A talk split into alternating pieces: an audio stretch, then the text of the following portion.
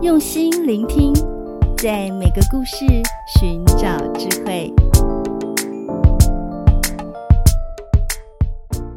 大家好，我是石佳老师，欢迎来到高诗佳故事学堂。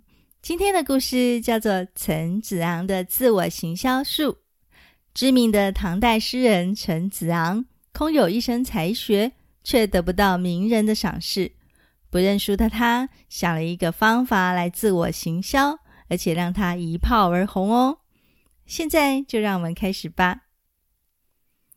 今天故事的主角是唐代的诗人陈子昂，相信很多人都听过陈子昂的诗：“前不见古人，后不见来者，念天地之悠悠，独怆然而涕下。”这首诗写得真好。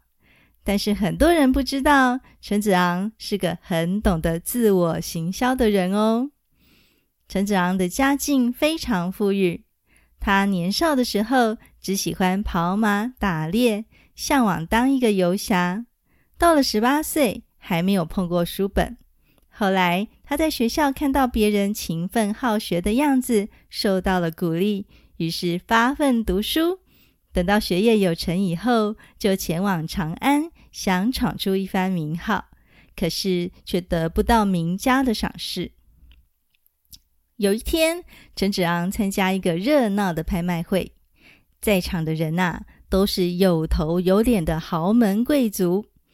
陈子昂看到这些有钱人正围着一个卖胡琴的人争相传看一把胡琴，只听卖琴的人大声说。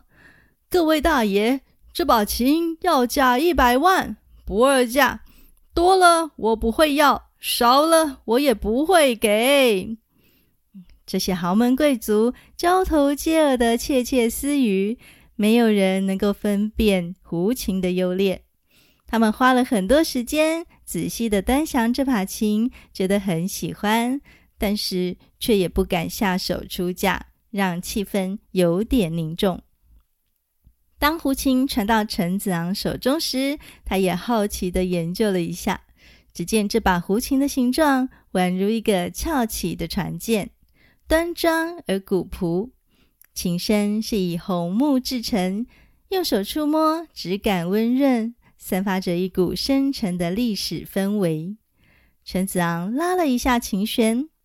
他所发出的声音，既像泣血般的忧伤，又像潺潺流水的柔情。陈子昂不禁赞叹了一声，说：“这真是一把好琴啊！”然后对卖琴的人说：“跟我到家里取一百万钱，我买下这把琴了。”所有人都惊讶地问。为什么您用这么高的价钱买一把胡琴呢？陈子昂笑着说：“因为我擅长弹奏这种乐器啊。”大家就说：“可以让我们听听您的演奏吗？”陈子昂大笑说：“哈哈哈，当然可以，请大家明天到宣阳里我的家中听我弹奏。”第二天。陈子昂的家里涌进了许多豪门贵族，大家一进门就发现桌上早已摆满了好酒好菜，胡琴就摆在正中央的桌上。等宾客吃完饭、喝过酒以后，陈子昂就庄重地捧着胡琴说：“我是陈子昂，四川人，做了一百篇文章，每一篇都是佳作。”我千里迢迢来到长安，竟然不受赏识。陈子昂叹了一口气，抚摸胡琴，所有人都以为他要开始演奏了。没想到陈子昂接着说：“这把胡琴只不过是普通乐工制作的，我怎么会对它感兴趣呢？”说完，就把胡琴举起来，往地上一摔。摔碎了，宾客们大惊失色，大家都为那破碎的一百万感到心痛。接着，陈子昂拿出一叠稿子，对宾客们说：“这些文章的价值绝对胜过一百万的胡琴。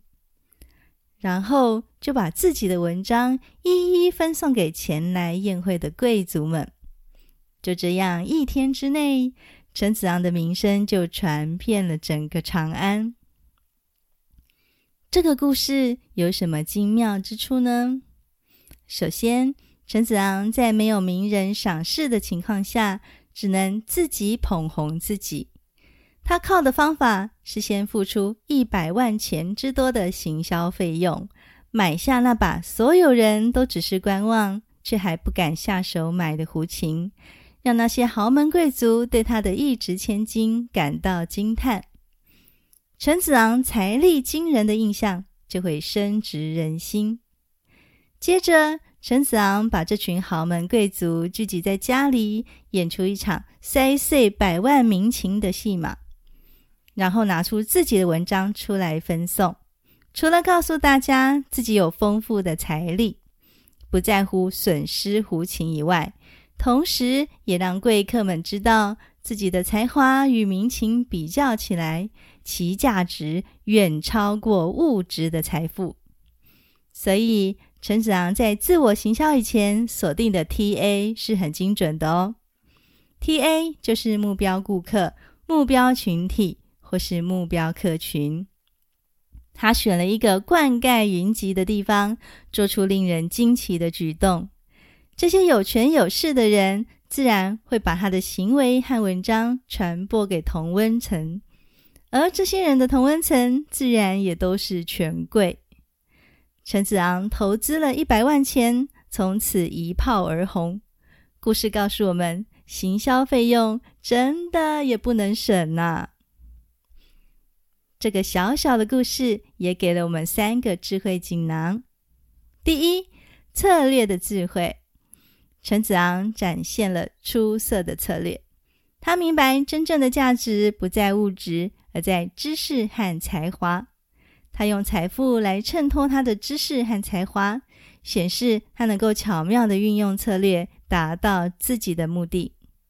第二，社交的智慧。陈子昂在拍卖会上展现了杰出的社交智慧，他很理解人们的心理，知道如何吸引人的注意。